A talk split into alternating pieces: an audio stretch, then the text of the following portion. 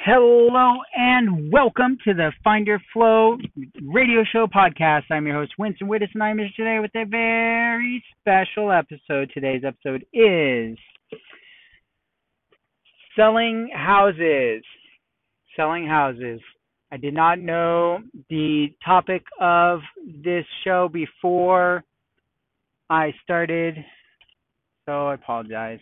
But I don't because that's the fun is that we don't know what's going to happen in the show, do we? No, not even I know what is going to happen in the show. I have general. Oh, there's a cool. Nope. Nah, not that cool. It is a um, lawnmower that I thought was a go kart. I have an imagination. and there's a guy watering his lawn with no shirt on exciting way to kick off a podcast. Yes? All right. All right. Well, I was showing a house to my friend, my buddy Dennis, and him and his wife love it. Yay! We have an accepted offer on it already. So that's good. And now we're just uh, we had a contingency on seeing it physically because we have not yet seen it. It's a little over an hour away. It's about an hour and a half. People say it's an hour drive. They're lying. Or they drive fast and I drive slow. Which is true, probably. I know I drive kind of slow. I'm cautious friend. It's a beautiful sunset. We just showed this home. They loved it. So that's great. It's a win. Woo! Awesomeness. I don't know if you heard any of the recent episodes where I was driving up here. So it took three hours to get home the last time I was up here. Three hours, friend. And, you know, I was prepared for it to be more than an hour because I just know the reality of the situation. But there was what I thought was an accident. There may have been an accident, but there was also a fire. And so that's why there was so much traffic because this whole, like, area feeds into one darn freeway. And so even though it's like a four lane or five lane freeway, it's pretty massive. It's still the whole thing was just super um, impacted. So uh, not fun with that at all. But fortunately, I don't want to jinx myself. What time? My estimated get home time? Ah, an hour and twenty minutes. long time, friend. Shoot. Guess we'll get in some podcasting. Try to think of something clever to say to keep you entertained. Because if I don't, maybe you'll leave. And, and why am I doing this? Am I doing it just for myself, so I can talk to myself all the time? Possibly. Do I get value out of it? Yes. Cathartic. Cathart. Cathartic. Feels good. Feels like I'm letting go of baggage that I get out and I say it out loud. And I don't have to pay some doctor or psychologist or psychiatrist or whatever to listen to me and to tell me things. And even that's kind of crazy, especially nowadays. Um, I know people, and you know, plenty of people get professional help uh, through counselors or you know therapists and whatnot. So I'm definitely not bashing it. And um, what's interesting is, given hate to, you know, I don't like to talk about politics, friend, because it can be very div- divisive, unfortunately, or fortunately. I don't know. For, probably unfortunately. It should not be, I don't think. I don't think that's the bigger idea of it. Is, you know, here in the United States, my opinion or understanding of the big picture of it is that we can use our minds and our voices to debate topics that are important to us in a civil manner and to come to agreements without violence. And that's kind of the idea of a republic, you know, that people have representation for, you know, they're not going to just be grossly outnumbered and kind of beaten into submission as a result of, you know, mob mentality. So that's a pretty fantastic thing I think. I think that's a noble endeavor and noble way to structure things. And it's not easy. and people have given their lives for these lofty ideals, right? And it's fragile at the same time, you know, that it's only it's passed down from generation to generation, the obligation to protect it and understand it. And again, I'm not trying to get political, so if it comes across that way, I apologize, but it's stuff that I think needs to be said, or at least I need to say it in my own way. And probably a lot of it is wrong. so that's okay. You can agree to disagree. You can agree to agree. You can agree to not decide at all. To disagree to to decide at all. When I was growing up, my grandfather on my dad's side, uh, I was very close with him and my grandma, and spent a lot of time there when I was young. You know, going to their house on during summers and whatnot. And when I was really young, my dad, we lived in the valley in Van Nuys or um, Sherman Oaks in the valley, Los Angeles, and um, my mom, I guess, would drop me off there a lot when she would go and do college classes, and my dad would be working. And they had a construction company and worked out of that out of their house. They had an office in the back there, and so I'd be dropped off there a lot. Uh, you know, just spent a lot of time there. As I got older, it's crazy now that I'm kind of thinking about this. Maybe picturing something in the wrong. Well, I guess it kind of, it kind of matters. Interesting, having some cognitive dissonance with uh, timelines here, but that's neither here nor there, I suppose. Um, probably when I was around, well, so, okay, so my grandfather, you know, uh, interesting guy, you know, um, where to start? Once upon a time ago, I was a little kid, and second grade, my teacher, our teacher, showed us videos about where our food comes from, and specifically meat. where does meat come from? Oh, it's an animal. It comes from an animal. How do they get it from the animal? Oh, they kill the animal and then they butcher it and then they turn it into this thing that doesn't look like an animal anymore, and that's a hamburger.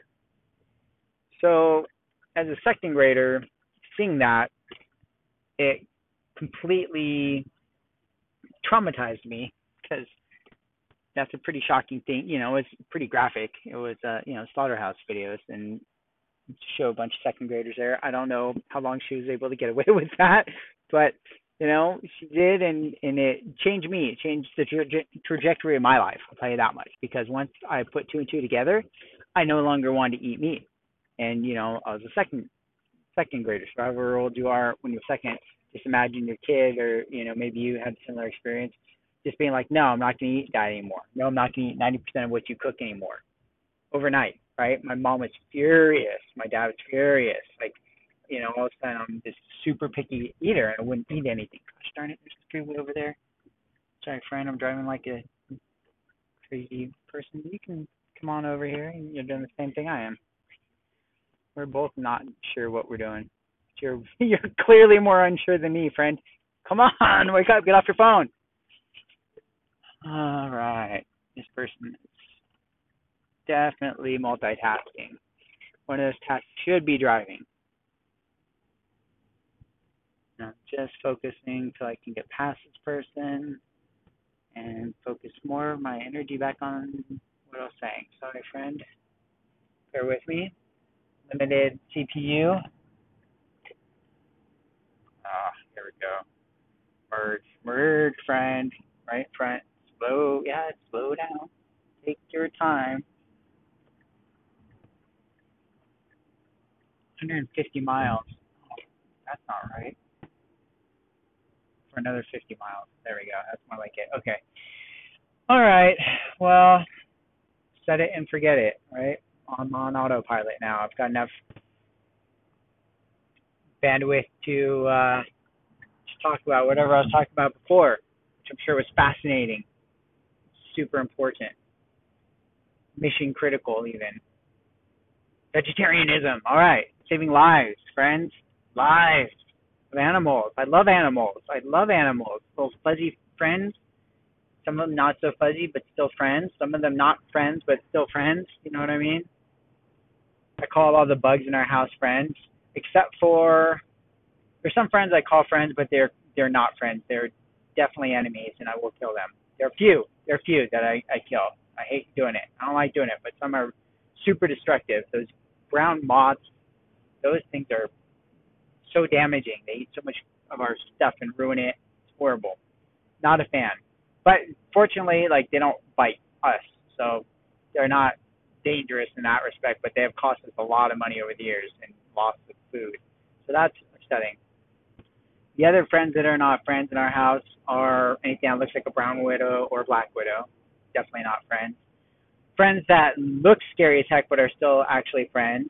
Uh, we get these little, they're not called wind scorpions. I've been mistakenly calling them wind scorpions, but they look like little centipedes, but they don't bite humans anyway. And they're here in Southern California. They're really cool. I think they're really fun and they're nice. And they eat the bugs that I don't like, so those are definitely friends and uh, Big Daddy. What are those? Daddy Longlegs. Those are friends. Those are guys are cool. You know, let them just hang out. So there you go. That's kind of that. Um, so starting to be vegetarian at that age. First of all, I didn't know that was a word, you know, so I wasn't consciously like, oh, I'm vegetarian. It was just like, no, I don't want to eat that because it's meat, it's animal. And my parents, of course, being pissed, and then my mom being like, "Well, I made this. You're eating it, or you eat nothing." And I remember sitting there as a child at the table after my parents had left, and like having fish on my plate and being hungry, but knowing that it was a actual fish. Like they called it fish because it was made of a fish, and that I just could not at that point stomach it. Stomach it. And I remember um, my mom like gave me mustard and like things I could put on it to to make it taste different. And so I remember, you know, trying to do that and um, just doing that with all the different meals. You know, like trying to pick around the the meat and everything had meat because everything had meat. Like like what Americans do. We eat meat, right? And my grandfather um, was a butcher growing up. Uh, you know, as a teenager, his father was a butcher. They owned the butcher shop in Chicago and one of the main like main butcher shops, and they would help restaurants in the area open up, and they would earn business that way. They would like go help them on their opening day and stay extra. I'd help them, you know, with everything because it'd always be crazy the first you know week or so, and so they would earn business for all these barbecues. So my family is big into barbecuing, or was really big, less so nowadays I would say, but um, that was huge in my family because that was what we grew they grew up in. My grandfather, my great grandfather, my dad, my uncle, my aunt all grew up with my great grandfather. Well, I don't know that they were knew him or were close to him, but my grandfather, their dad, growing up, um, you know, having been a butcher, meat was always kind of a big thing, right? And for me to not eat it, big, big problem, big identity crisis, big kid the kid doesn't know what he's doing, you know, and this is this is a bad thing. And so, uh, but here's the thing, I, and I wish I would have been able to record this and figure it out, you know, back in the day while he was still alive, because this was one of his favorite stories to tell, and um, I always imagined that I'd have like a cool, you know, when I'm daydreaming and whatnot, especially when I was younger, and like, you know, I'm gonna be this big artist and whatnot, and they have like before they were famous, you know, behind the scenes, and they interview like the person's family, and they're like, oh yeah, and telling all these stories.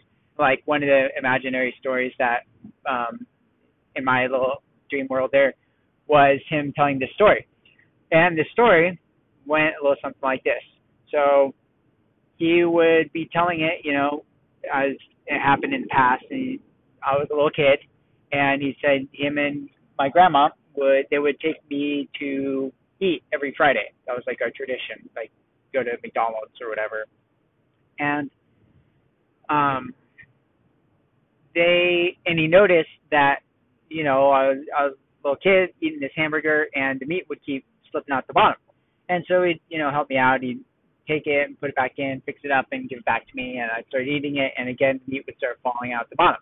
And you know, but he didn't think anything of it because I was just a little kid and I was floppy and whatnot, and so it's like no big deal. But over time, he realized that I was actually doing it on purpose, and they started ordering with the meat on the side. Now, this is probably, you know, I don't know how old one is in second grade, but let's say, wait a minute, I can figure this out, kind of, sort of. Bradley is in. I'd have to remember what grade my own kids are in. Uh, anyway, how do I turn on the lights? There we go. Um, I I don't know, like five to seven, let's say. I hope that's somewhere in the ballpark. Was five to seven, and Grandpa's realizing like, hey, this you know, this kid's not eating the meat. Let's get the meat on the side, take it home for the dogs. And so you'd ask the they would ask the people at McDonald's or Carl's Jr. or wherever, like, hey, we want this burger, but put the meat on the side. And that was just like, what? Like people could not comprehend that. Like why did why would you do that? Why are you ordering this and you're trying to do that to it? No, we don't do that. We can't do that. Like some people just like it blew all their circuits. You know, they're fried. Couldn't even figure out. It was beyond anybody's comprehension back then and that was just a common thing for uh, you know that we started to experience is like we would ask for it and a lot of times they would do it wrong but sometimes they would do it right. And then like more and more uh it, it would turn out right where they would just package it separately the beef and that would go on somebody else's hamburger or go to the dog uh when we got home. So um there was a lot of years where I was just a super picky eater, and I lived on bread rolls and salad bars and you know whenever we go out. And i would get very frustrated and i feel bad for my parents that i was such a picky eater and that i caused so much trouble when it would come to mealtime. And the karma of my kids and their picky eating you know like i get it. I get it. And it's super challenging. And they only want to eat the same. They're way better now so this is this isn't quite as accurate. But you know up until just super recently uh both our kids were super picky eaters. And and Ethan still is he's gotten a lot better but he he it's like okay pizza or burrito. So it's definitely my son. Bean bean burrito or pizza. Um he could eat that every night. He does eat it every night but he, Elena will mix in like oh see chicken nuggets uh chicken fingers or whatever they are. And so it's like okay well you know whatever. I don't I let them do it for now uh you know until I have not really shown them where their food comes from uh, I think Bradley, you know, has a decent sense. He's like nine or ten now, and so probably has a decent sense, but he probably hasn't seen like the realness of it. If, you know, where we live in the suburbs, we're not country folk, so we don't have that kind of experience. So, my grandfather, you know, he was a tough guy. He was a tough guy. He was in the Navy, um, did pretty fascinating things. Uh, I think it was after, as far as like working with rockets and um, companies that made rockets and uh, speed tests and all that kind of stuff. He's very engineer um, type guy and uh, building, you know, super good at building things and breaking things and all that good stuff. So that was kind of his thing. And I I guess uh, that was a long way around about, but whatever. So anyway, one time, fast forward to you know teenage years, and I watched. I saw this movie called Waking Life by Richard Linklater.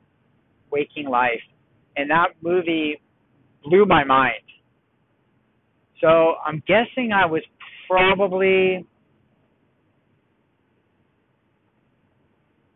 man, I don't know. I don't know what year that movie came out. Now I have to look because I I remember being at one of their like their what I consider like their first house, but I know they probably lived places before, but it's like the house that I remember is their first before they like came up to the the next level of house.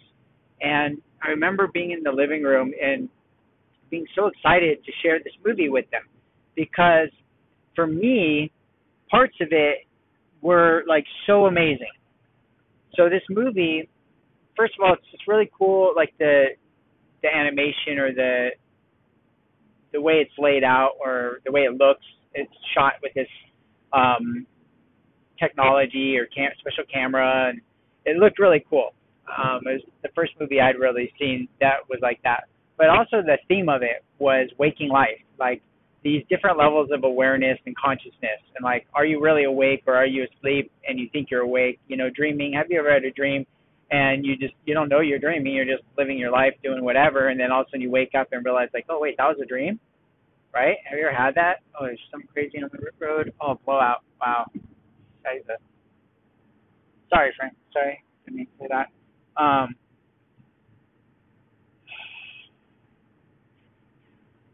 uh, yeah, so different levels of awareness, like consciousness, being awake versus being asleep.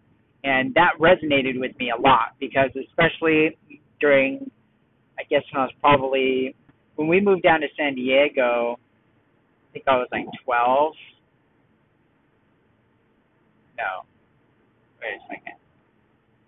I was I graduated in 1997. I was 17, 16, 15, 14, 13. Yeah, so probably like 12 or 13, and maybe a little bit younger than that when I saw this movie. And but around that time, okay, yeah, um, you know, I was big on exploring consciousness because I was raised in such kind of a restrictive, what I felt was a restrictive environment consciousness where it was like, you know, here's how you have to think. Here's how God works. Here's your position way down here. Here's, you know, blah, blah, blah, blah, blah, blah, blah. Box, box, box, box, building wall, building wall, right? And I, I was like, no, I disagree. I disagree with your whole premise. And, you know, but I was a kid. So I was still at the mercy of it to a large degree, right? Like my mom was still that was her thing, and um, she would bribe us to go to church with her, and um, I was an easy pushover because I felt bad, you know. It's like I love my mom, I want to make her happy, and she would play the guilt card, right? Like, oh, well, you know, the poor me, and she'd get very sad and like, oh, I just want to save your soul, kind of thing, and like, you know, this is like a please, and then I'd like, fine, I'll go with you, and then I go and like, feel like crap, crud the whole time, um, but you know, I was doing it for her, and uh, seemed to make her happy, so I was doing what I could, um, but I was also resentful, right? I was resentful, friend, if I'm being honest, because it's like, gosh darn it, like I freaking hate this. You know I hate this. I don't believe it. I think it's BS. Um, and then it, there's always like the quizzes, right? Like, well, what do you think about this? And it's like, you don't really care what I think about this because what I really think about this would hurt your feelings and shut this whole thing down. What you want to hear is what you want to hear. And because I finally got to the point where it was like just easier to play the game easier to play the game. That's the theme that I touched on a little bit earlier, but I didn't get around to because it's a long time theme for me in my life, in this lifetime, possibly others, probably others, because it seems to be a deeply interesting, fascinating kind of thing to me. Playing the game. Play the game. You just gotta play the game. You gotta play this game, friend, right? So the game in that day was nod and say yes, smile and nod, right? Like nobody really wants to know what you think because your thoughts are counter to this whole propaganda of this cult. Okay, well, easy guy, slow down. That's some pretty harsh words. You know, we don't want to hurt anybody's feelings. All right, all right. Well, here, here's the thing. Here's the thing. I don't. You know, sorry, not sorry. I don't care. I don't care because you're listening this long, you already probably have similar experiences and you probably identify or understand at least where I'm coming from with this. And if people's feelings are hurt, too freaking bad. If your feelings are hurt, then sorry, not sorry. Because, yeah, because I don't care. I don't care. And I, used to get really antagonistic. I didn't care. I freaking cared. So because of the hurt that I had gone through as a result of all this freaking brainwashing. My dad would tell my mom that all the time, like, "You're brainwashing the kids. You're brainwashing the kids. Stop brainwashing the kids. Stop going. You've been brainwashed." You know, to my mom. And you know, that's a harsh thing to say to somebody. It's a harsh thing to hear. That like, oh, my mom is taking me to this place to get brainwashed. Like that's what is that? What is brainwashing? It sounds kind of good, like getting like your brain clean and then like learning like, oh no, that's not a good thing, like what it means, right?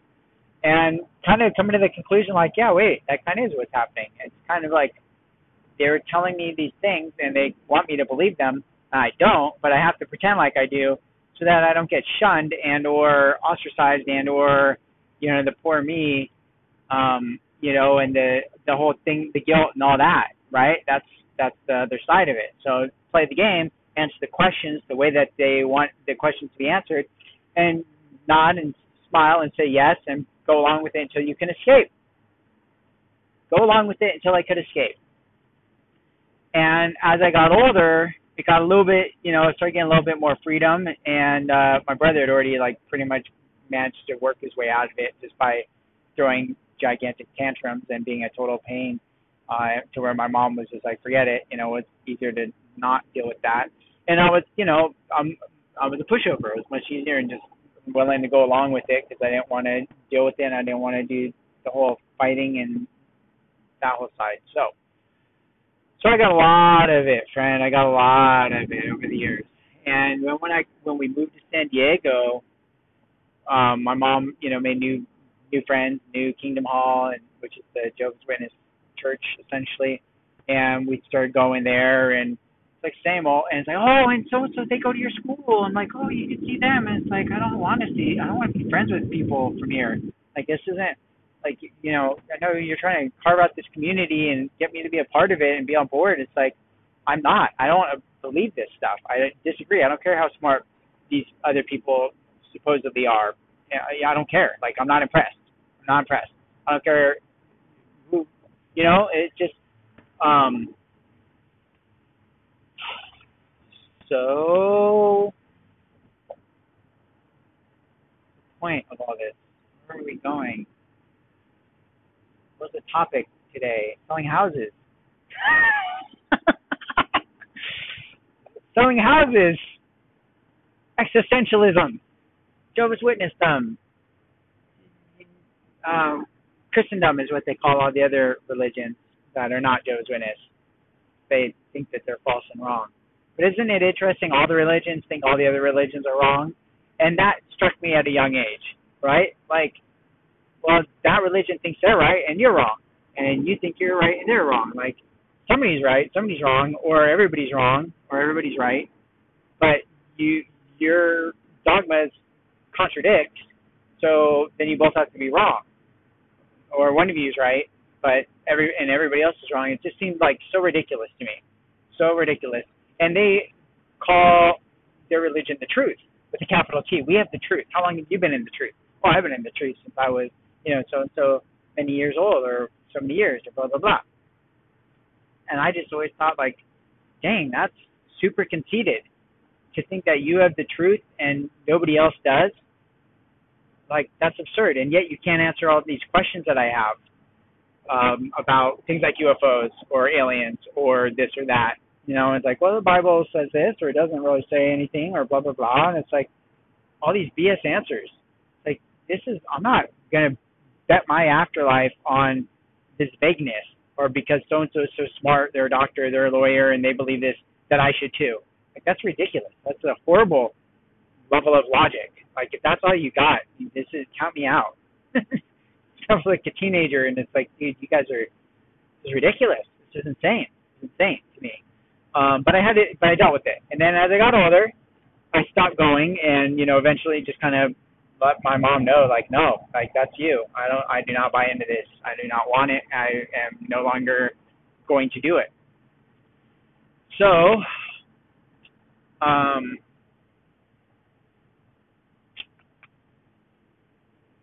okay. Uh, oh, oh, oh, yeah. So, as I, so a lot of the indoctrination and fear mongering and conditioning in that religion, and I, I would venture a guess in other religions too, is around like, you know, the afterlife, fear, right? Like, if you don't do this, you're going to hell. If you don't do this, you know, bad things are going to happen. If you don't claim so and so as your savior, you're, you know, you're in trouble or you're going to have these horrible consequences. Fear, fear, fear, scary, war, famine, blah, blah, blah, blah, blah, scary brochures with horribly scary things on it. And, you know, the only way out is this way, our way. And very smart people know this, and you should too. And But you don't know as much as us, so you should trust us and this book, because this book has all the answers, and we tell you how to, to interpret it because we're smarter and better than you. And um, so that's that's the framework that we're dealing with, right? And I was in this framework of like, no, I disagree with all of that. I disagree with the premise that these people are smarter because they have these degrees or whatever, or they make uh, more money, or they're older, or whatever. Um, and I disagree that you know more about what you think this Bible says or this book says, because from my own personal experiences, I was I had this very strong intuition and feelings that they were missing the point with a lot of it. Some of it I thought was pretty cool, but some of it was just like, no, you guys are freaking wrong. and and then I started getting into the experimentation. So there were some things that definitely, for lack of a better word, like messed me up. Uh, I guess in one way of saying it, or like baggage, right? Like created baggage for me in life and trying to figure out what was real and not real or like what why things were the way they were. Particularly i'll just say it and specifically things around like sex and relationships i guess to a larger de- smaller degree a lesser degree more specifically sex premarital sex masturbation um, those kind of things. Definitely got a lot of programming and shaming i guess around that. Um, yeah, I think. And then so there's that, and then so that stuff to the point where I don't want to say I was like traumatized, but kind of, yeah, kind of, and it caused certain interesting things that played out, you know, later over the years in life, and honestly still do. Uh, you know, honestly they do. Um, so there's that. Um, and then and those are things I've worked on over the years in different ways and dealt with in different ways, and certainly done things that you know are not mainstream things, I guess, that I would attribute in some way to that kind of programming and that kind of growing up around with that kind of uh, whatever. Um, but then also the kind of spiritual side, the actual spiritual side of it. Like, what does spiritual mean? If you ask different people, you'll get different answers. Okay, so I'm gonna just give you my personal opinion, not right or wrong, or you know, the, the all and all be all, or not my soapbox, right? Just my own personal opinion.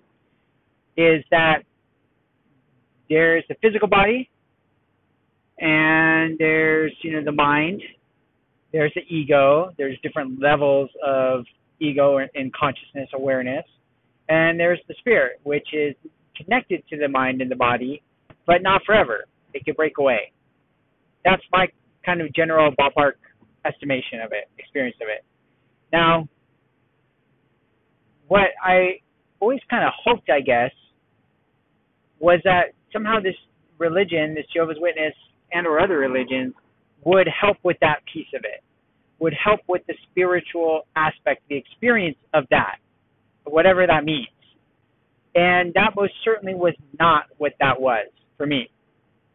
I'm not saying other people didn't somehow get that out of it, but in my estimation, my perception of it, most did not. I and, I'm not saying there's not value, okay? So and I know this is a sensitive thing, and so again, I'm not trying to bash anybody's feelings or opinions, um, but at the same time, I am putting people on notice, I guess, or calling certain things out for those of us that do feel like that's all BS and do feel like we were attacked or put down or minimized or shamed or whatever through those channels, through those institutions. So yeah, I guess if you're someone who identifies with that and it's hurting your feelings, that's you know I can't actually hurt your feelings. I can only say whatever my feelings are my thoughts are. And if there's some of if you thought it was complete, I was way off, right? If somebody thinks I'm way off and, and have no value in what I'm saying, completely incorrect, then it's like, oh, that guy's just full of it or he's wrong or whatever. Boom, next. It wouldn't even phase someone, right?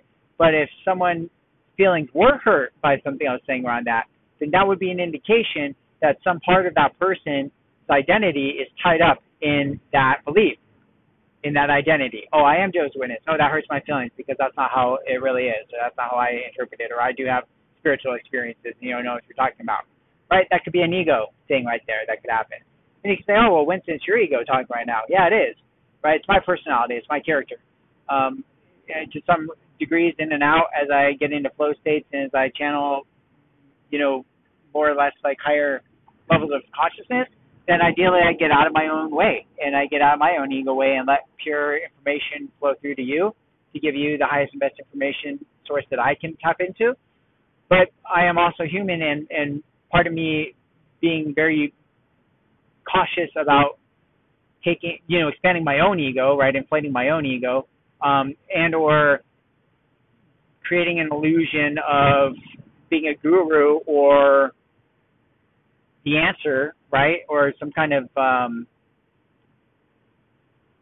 person to be put on a pedestal, pedestal or whatever, you know, being being very wanting to say to you, friend, that that is not what I'm attempting to do. Instead, what I'm attempting to do is just be the best version of me that I can be, channel the highest and best information I can for you, and you still have to go do your own homework. You have to do your own inner work, your own light work, your own night work, right? You got to still put in the work.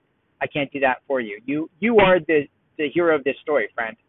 It's you. It's not me, right? Like I'm aware of that, and I try to be try to maintain that awareness, so I, I don't make it too much about me, while also clearly being the only one talking here and bouncing these ideas off you virtually through time and space, right? So so my ego is part of it, your ego is part of it, and then there's the third mind, the mastermind between us that says, ah, yes, right? Um, and then the, the mind of consciousness of humanity at the next level, right? For those of us who are willing to work into that, to be open to it, to be sensitive to those higher levels of vibration, the subtle energies perhaps, then that is something that we can experience. And we can experience it individually, we can experience that together, you and I. We can experience that in a group of people, we can experience that uh, in, in on many different ways. And how are my lights off? What's going on here? Oh, there we go. Wow. That's cool. He's so much better now. all right, all right. So the whole religion thing for me, then I started testing. I had to test stuff. I'm a tester, friend. I'm marketer of life. I market things I test things, even if they're uncomfortable, even if they're awkward.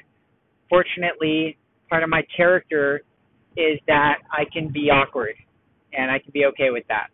Well, I can be awkward, and I can I can carry that awkwardness and and dread it and replay it in my mind thousands of times over the years, and you know, still feel the awkwardness of it, and that's unfortunate. But it's also just part of uh, me letting go of those awkwardnesses and some some of it being very practical and useful.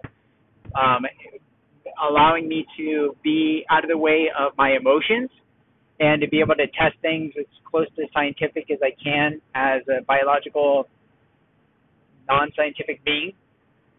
I can do my own social testing of things and I do and my own testing of my own experiences. And when I was younger one thing I did not test very much was like relationships with girls. So I was freaking terrified for a number of reasons. I used to be very, I used to have a lot of friends that were girls, don't get me wrong, and they were some of my closest friends generally. But then, as I got into the teenage years and, you know, hormones and all that, um, and this whole like programming that I've been just you know smashed into my brain for my whole upbringing. Um, I had a lot of anxiety. Like I don't know how much of it was just normal teenager interpersonal anxiety, and how much of it was like because I've been brainwashed into being terrified of accidentally having premarital sex and you know all the consequences that go with that. So, point of that whole story was that I was very slow into that part of life, um, being with being with anybody in a relationship like that, a romantic type relationship. Okay, but there was other things that I was very determined to test, and that was maybe because they didn't hit that as hard, and so it's kind of like something I felt a little braver about. But I don't know. And so that was this idea of spirituality and what is it really? And do I need to listen to these people who are telling me all this stuff, or can I just do it myself without them? Right? I have this idea of like, well, if somebody's born on an island and Jehovah's Witnesses never went there to tell them about Jehovah, would they still be able to go to the new earth, like be resurrected to heaven on earth?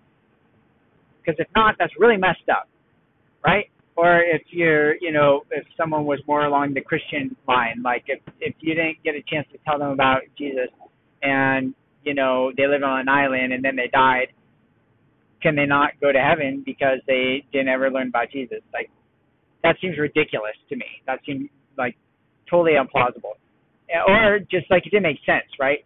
It was very plausible um, that somebody could not hear about these gods, and it's like, well, and then also, you know, if I don't know how much you know about the Bible, friend, and I'm by no means an expert, but there's like the first Bible, the, or the Jewish, the Torah, right? The ten first ten books of the Bible, um, and it's like God was a really mean, angry God, super vicious, and like did these really messed up things if you read it, right?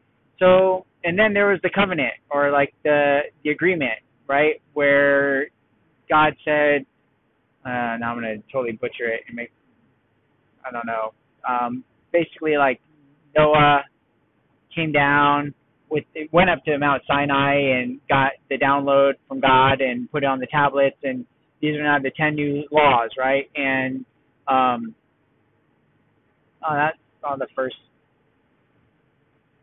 first one. I don't know, but later, you know, they work it out, and all of a sudden, I think it was maybe after sacrifice of Jesus or at some point, God made a new new covenant with the people, right? And said like, hey, um, you don't have to kill things anymore, because like God used to, oh trippy, yeah. So there was this um,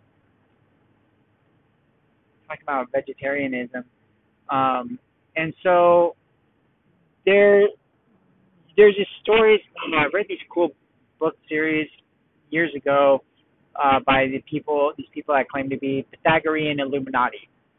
Pythagorean Illuminati. So Pythagoras, you know, the great mathematician, um, philosopher, and then the Illuminati, like the people supposedly secret sect or whatever, that want to illuminate. They want to bring knowledge to people on Earth, right? And the Pythagorean Illuminati are um, all about logic and math and being able to find God through knowledge and math, excuse me.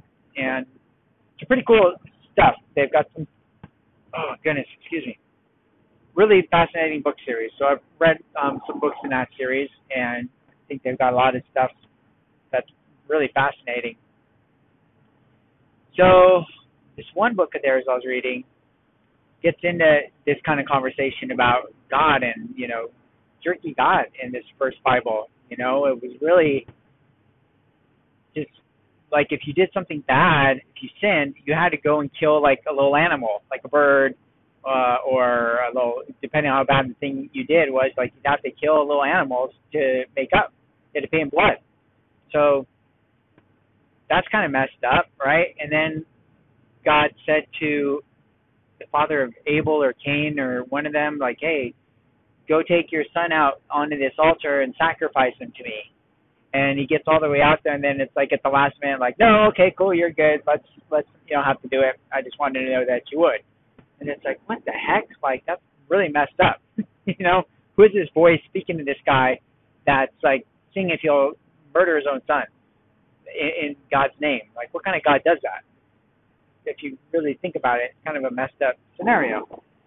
And there's other messed up scenarios, like I don't want to get into it, but anyway, there's if you look at it through that lens, as I did, it was like, man, there's all these weird things. Would I want to worship a God that does all these messed up things? Right? Oh, Cain and Abel. There was like part in this, one of this book series where it's like one of them was all about like eating meat and blood, or not eating blood, but like uh, I'm kind of it's fuzzy, friend, so I'm trying to just you know sketch it out for you. But the one brother was like meat eater and like you know a hunter and blood and whatnot, and then the other brother was like no, and it's like a vegetarian type and loved the animals and could talk to the animals and was nice and whatever. And something about like the old god was this, you know, required blood, like required blood payments and whatnot. And then when they had the new agreement, then God was like, no, we don't have to do that anymore, right? Something like that. Okay, so I got to the point with my logicking and reason, reasoning where it's like, okay, well, I'm not going to worship some messed up jerky god. Like, and if that's the case, then I, you know, take me now. Like, if if that's the real God, then forget all this. What you know, it's like I disagree. I, I do not consent. Count me out. So I had to start testing this stuff. So how does one test God? Well, different ways, perhaps. For me, it was like I started learning about um, out of body experiences, astral travel. And I started practicing it very diligently. And I started having experiences. And I was also around that time having a lot of dreams. Like, no, it wasn't quite yet. Maybe like shortly thereafter, all that um, kind of blend together. But I think before I got into the dreams, I think waking life it was somewhere around in in this time, but maybe before and yeah, kind of mushy together. But basically, that movie, once I started having out of body experiences and getting better at it, being able to astral project and have experiences that I felt were not pretend, not just my imagination. You know, I and can I prove it, friend? Can I show you the science? Um, no, right? Although there is, I believe, science out there but would you believe it? Not unless you already know, probably, right? Because you could show somebody something if they don't want to believe it. It doesn't really matter. So I started having these experiences, and I would try to then kind of debate with like my mom or with these other Jehovah's Witnesses, and it, they they had a good way of shutting it down. It's like, oh no, that's Satanism. Oh, you're you don't do that. You don't know who you're messing with. You could be getting tricked. You think you're talking to angels or God or whatever, but that's actually just Satan and the the devil you know, whatever's um, tricking you. Don't do that. Don't. That's that's a cult. You don't mess with that stuff. So here I was. My perce- my perspective was, hey, I have personally had these experiences. You can sit there and try to convince me that I did not have these experiences or that I misunderstood them, but that just makes you look really stupid to me because I know what I experienced, I know what I saw, I know what happened, and you are going off of hearsay. You're going off what this book says, and you're even going off of what these other books are telling you that that book says, and these other people. So don't come to me with any of your BS because you are a novice. You're not even in the game. You're not even in the game. You're reading an instruction manual that is intentionally designed to keep you off the scent of the real game. That was my perception. And people don't like that perception. And I got into a lot of arguments with people and hurt a lot of people's feelings with that. And too bad, so sad for those people, right? But it also caused me a lot of pain and whatnot back then too, and built a lot of character. And so here's me with my character friend telling you, too bad, so sad for those people. And if you're one of them, I'm sorry. I'm not trying to hurt your feelings. Just trying to keep it real. Just trying to keep it real. So I had my own personal experiences that, for me, trumped everything that they could tell me. Nothing that they could tell me would convince me that my experiences were less real than what I perceived them. And that started giving me some, I don't want to say confidence, because it didn't, because I was still questioning. I didn't have, but it, it, it gave me inspiration to keep questioning and to keep fighting that fight, to dig in against other people who are preaching against me, their beliefs. Because now it's like, I don't take any of your words for it. I don't believe any of you. I don't think any of you know what you're talking about. Yeah, you can quote me the Bible, but the Bible is taken out of context. Again, just my opinion, friend, not trying to cause trouble, taken out of context with the the way I started to interpret things. Okay, and then I started experimenting with things. So I always been interested in altered states of consciousness. Oh, getting back to Grandpa. So this movie, I had a lot of experiences uh, up to this point, I guess. Maybe not. Maybe this was before. Again, I don't know, friend. Who knows where I was, when I was. But I felt pretty passionate about this movie. I felt like this movie was really going to help a lot of people understand certain things that I'd come to understand about reality and consciousness and waking life and dream life. And before or after, I don't know. Um, I used to, I started having a lot of nightmares. I'd always had a lot of nightmares, I guess, but they started shifting um, around this time into well, a lot of um, experiences of just being stuck in my body. I don't know if you've ever had that. Like some people call it like the paralysis demon or whatever, uh, where you're awake but you can't move your body yet. You're kind of stuck in between the dream world and the waking world, the physical world. So I I had a lot of those experiences, and I had a lot of those experiences where I was actually in the, the dream state or the astral state, and encountering um, what could be described, in my opinion, uh, as like other entities, right? And some of them good and fine, and some of them not so much. And having a lot of those, uh, a lot of those kind of dreams and experiences and then seeing something like that movie, or again, maybe I'm I'm lying and I saw the movie first, but um, but I eventually, you know, was so excited. I brought the movie to my grandparents. I showed it to them because because I I think part of it for me was like I wanted them to understand that I wanted them to wake up. I wanted them to understand reality the way I was seeing it. It was like, hey, it's not just this physical world, and hey, all these religions are misguiding you and misleading you, and they're they're saying all this stuff with this authoritative thing, and like they've been around forever and they know all the answers, but they're lying. They're full of it, and they're either lying on purpose or they're lying by accident. But either way, don't buy it. Like here's what's really going on. You can do this yourself. You can have these experiences yourself. It takes practice, you know, for most of us. But here's how you do it. There's real ways you could do this. And that was kind of like my mission was like, oh man, I got to tell people this and share this. And so I showed my grandparents this and within like I don't remember, we didn't make it very far into the movie, and they got pissed, furious. They turned this crap off. This is, and I was just like, what? And and Grandma looked at Grandpa and was just like, this is socialist propaganda. And Grandpa was just basically like, yeah, hell yeah, it is. And like, you know, they were furious. That they, you know, turn this crap off. Don't ever show this uh, to us again. You know, don't watch this crap. This is socialist propaganda, and um, you know, this is this is the enemy, right?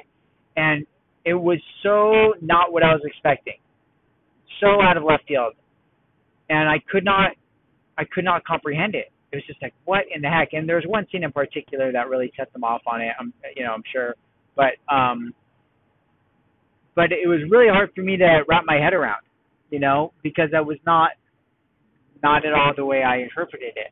Now here we are, many years later. I'm 41 at the time of this recording, and dealing with uh, of propaganda, and it's very fascinating because it's so insidious the way it works and the, the way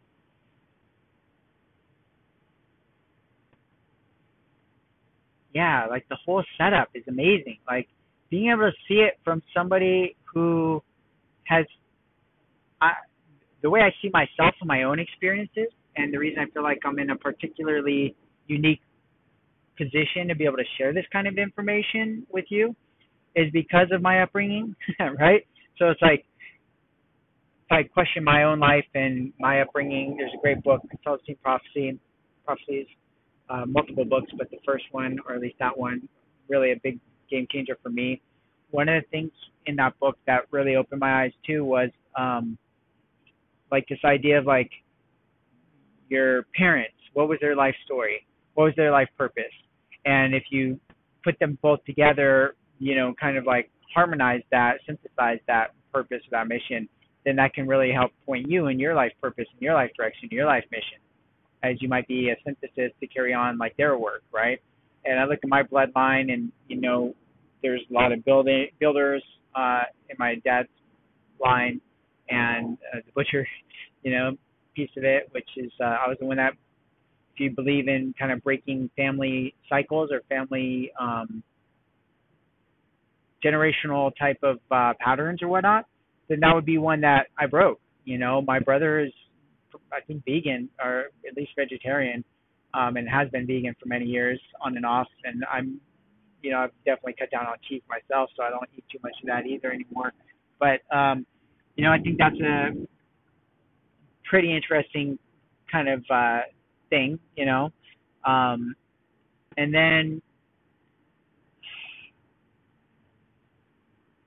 seeing with oh gosh, and yeah, some other stuff came up, but too much to get into tonight. Uh, um, generational stuff and bloodlines, crazy stuff I just learned, and uh, yeah, definitely for another time. But to try to round this this episode out about selling houses, um, purpose-driven life kind of seeing the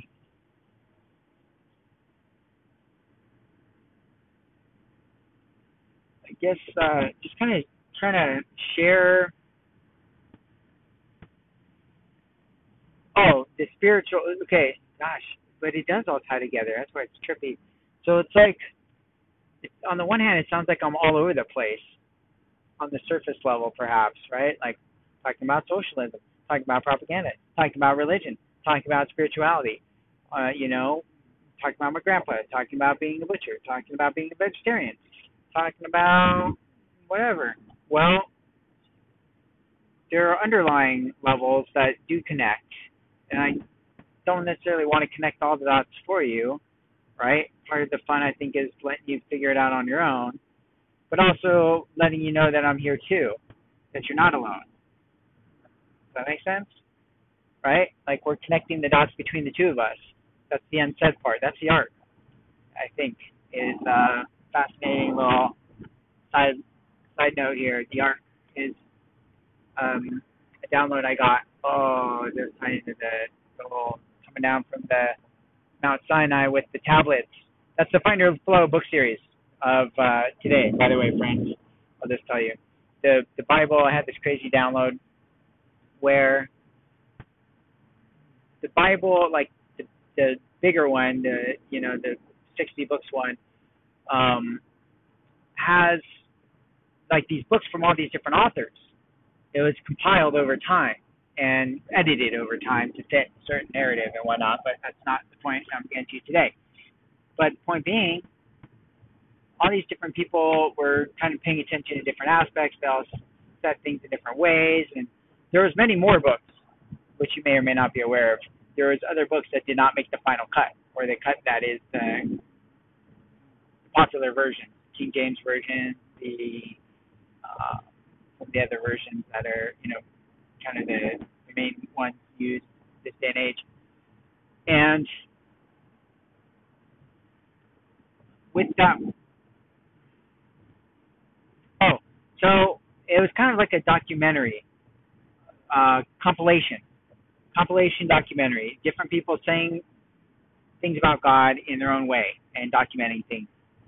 And that's what I want the Find Your Flow book series to be: is people talking about flow, talking about the universe, talking about aha moments, serendipity, coincidence, and their own perspective on it, and then me compiling it into the book series so that people can consume it and then if they feel so inspired also contribute their own story. That's what it is. That's the, the vision. It took me a lot of years to come to that that or to get that big download and most recently within the last six months to a year i'd say um, but you know pieces of it have been revealed to me revelations over time and yeah and now i'm sharing it with you so if you feel called to do that then you can go to findyourflow.com forward slash author club, and uh, there's some resources there for you. And yeah, that's good. What else? Selling houses, good. Grandpa, rest in peace.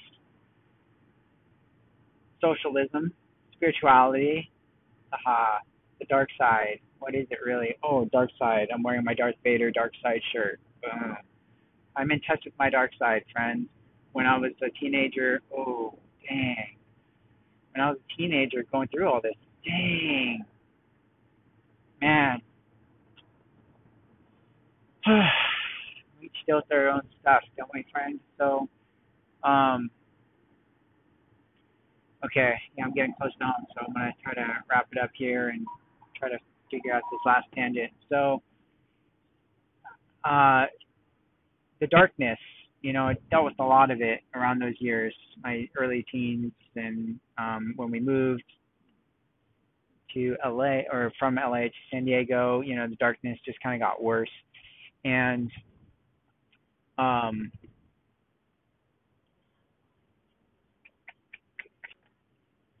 wait, where are we going here, Okay. So, um, but then, uh, yeah, so you know, got into the got into a lot of arguments. Um, still was testing spirituality. Got into self hypnosis, which really helped me a lot with a lot of things. Got much more positive mental attitude. Got better self esteem. Got out of a lot of the darkness. Um, going into my senior year in high school, started overcoming a lot of things and learning a lot and developing a lot of the character and things that have helped me get to where I am today. And that's the kind of stuff that I draw on when I'm, you know, helping people with coaching in, in life and whatnot. And part of the hardest times during that was uh, the friends that I had, you know, my best friends, my bandmates. We were in, uh, you know, bands together in high school, and then when we graduated, you know, we kind of were trying to still make it, but then we also were kind of growing apart. I got in, so I started self medicating too around that time, um, and that helped with the darkness um, for sure. You know that was kind of a, and that's actually a big uh, bloodline thing for me as well. Um, but I didn't know that then. Oh, that was the discovery, and that's where I got deep. So, okay, wrap it up, kid we um so once so we were diverging the bands and I. They were going their direction, I was going my direction, and it was very very hard because those were my best friends, and I didn't really have any other friends so much. And you know, to break up, it was like breaking up with my family in a respect, you know, my best friends and all that, and um, going out on my own. You know, they were all sticking together, so it wasn't like we were all breaking up. It was like they were breaking up with me, or I was breaking up with them, but I was definitely feeling it. I, I think more so than them. You know, they were just so the three of them, and uh, you know, it's easily replaced. So it was. um so I had this experience that some people might refer to as the dark soul of the night, dark spirit of the night. Um, and I had to get out of town. Oh, so I had a girlfriend and girls, you know, that was when I was getting into, yeah, sales helped me get the numbers game I talked about in I think the last episode or two. The numbers game helped me start talking to girls because it started helping me disassociate some of the negative programming I had um with you know that whole thing and like getting into the age where I was like kind of able to start dating and not be totally you know anxious and and all that and um so anyway uh break up with a girl and break up with the bands and I had to get out of town just to get away from it all. And I went and stayed with my aunt and uncle.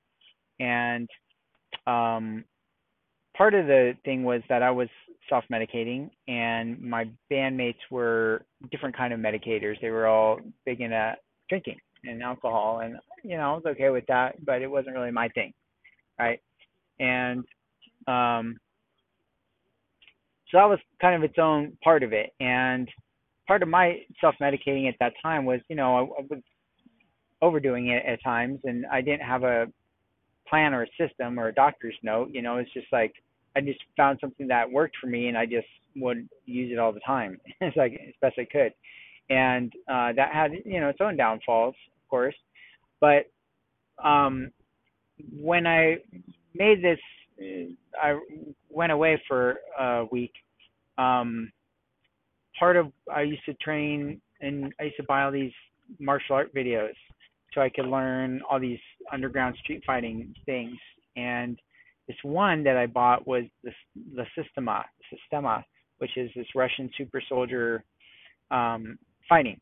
And this guy, this Russian super soldier, is you know showing this crazy martial art, and I was learning it. One of the things he taught was that he would go out into the snow and you know be like butt naked or in his underwear or whatever, and he would dump a ice cold bucket of water over his head and it would get all these toxins out and it, it would like steam and it would like be amazing and it's the most healthiest amazing thing to do every day. It shocks your body raises your body temperature your body kills off all the viruses and bad things and it's a really good health thing to do.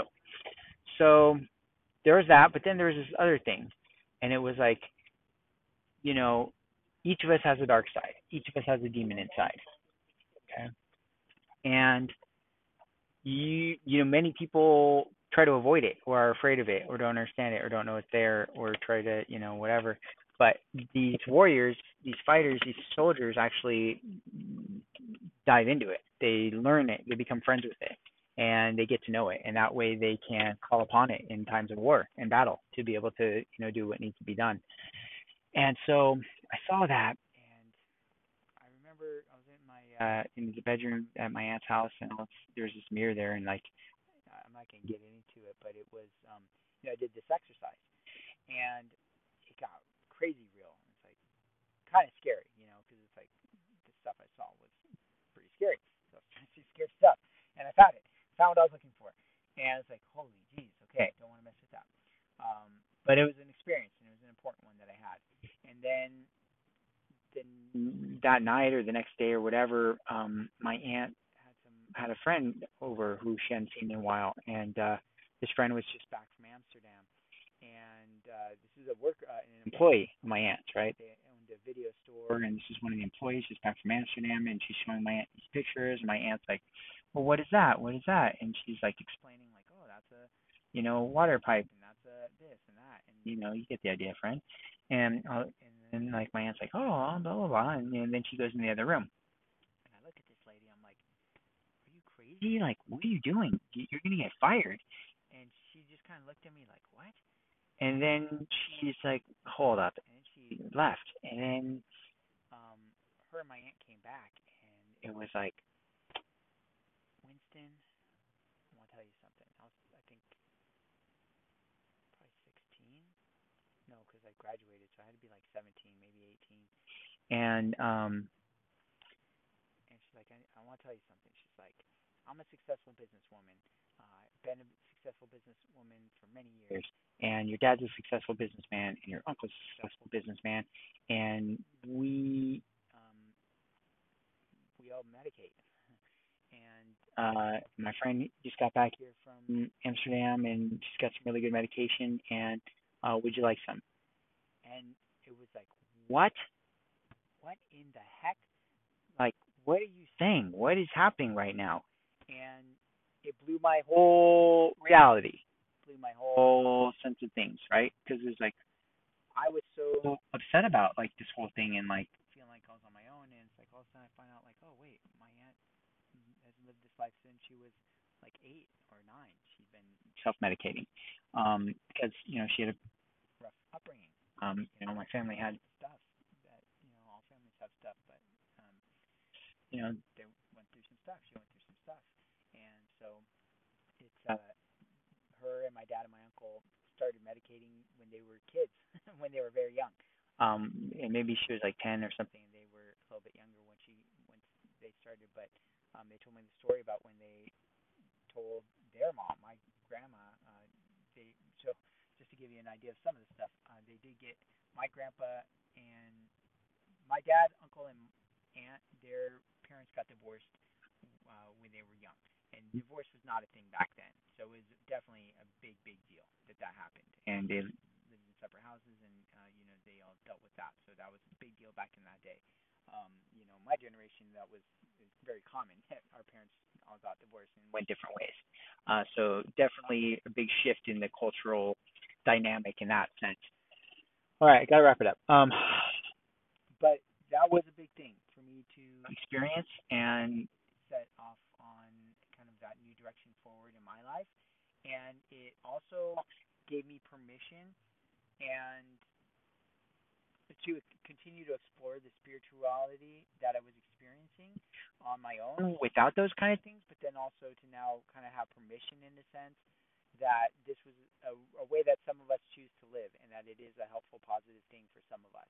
And I do not condone anything and always consult your doctor and blah, blah, blah. I'm not a doctor.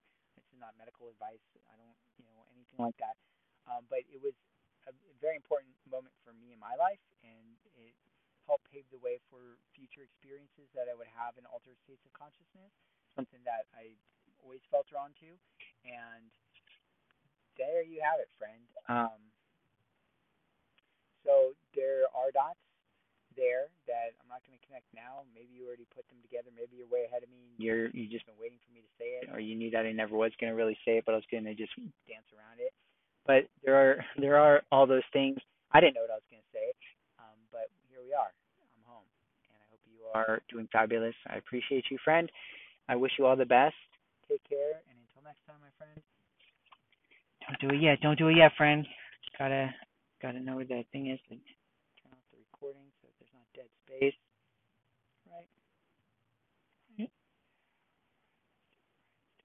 I send you off, and hopefully there's a cool outro music at the end and a little commercial, and hopefully you take action because it's a super fantastic offer that improves your life, and you share this with somebody else who you think may improve their life. And so thank you, friend. I appreciate you, and until next time, my friend, be flowing.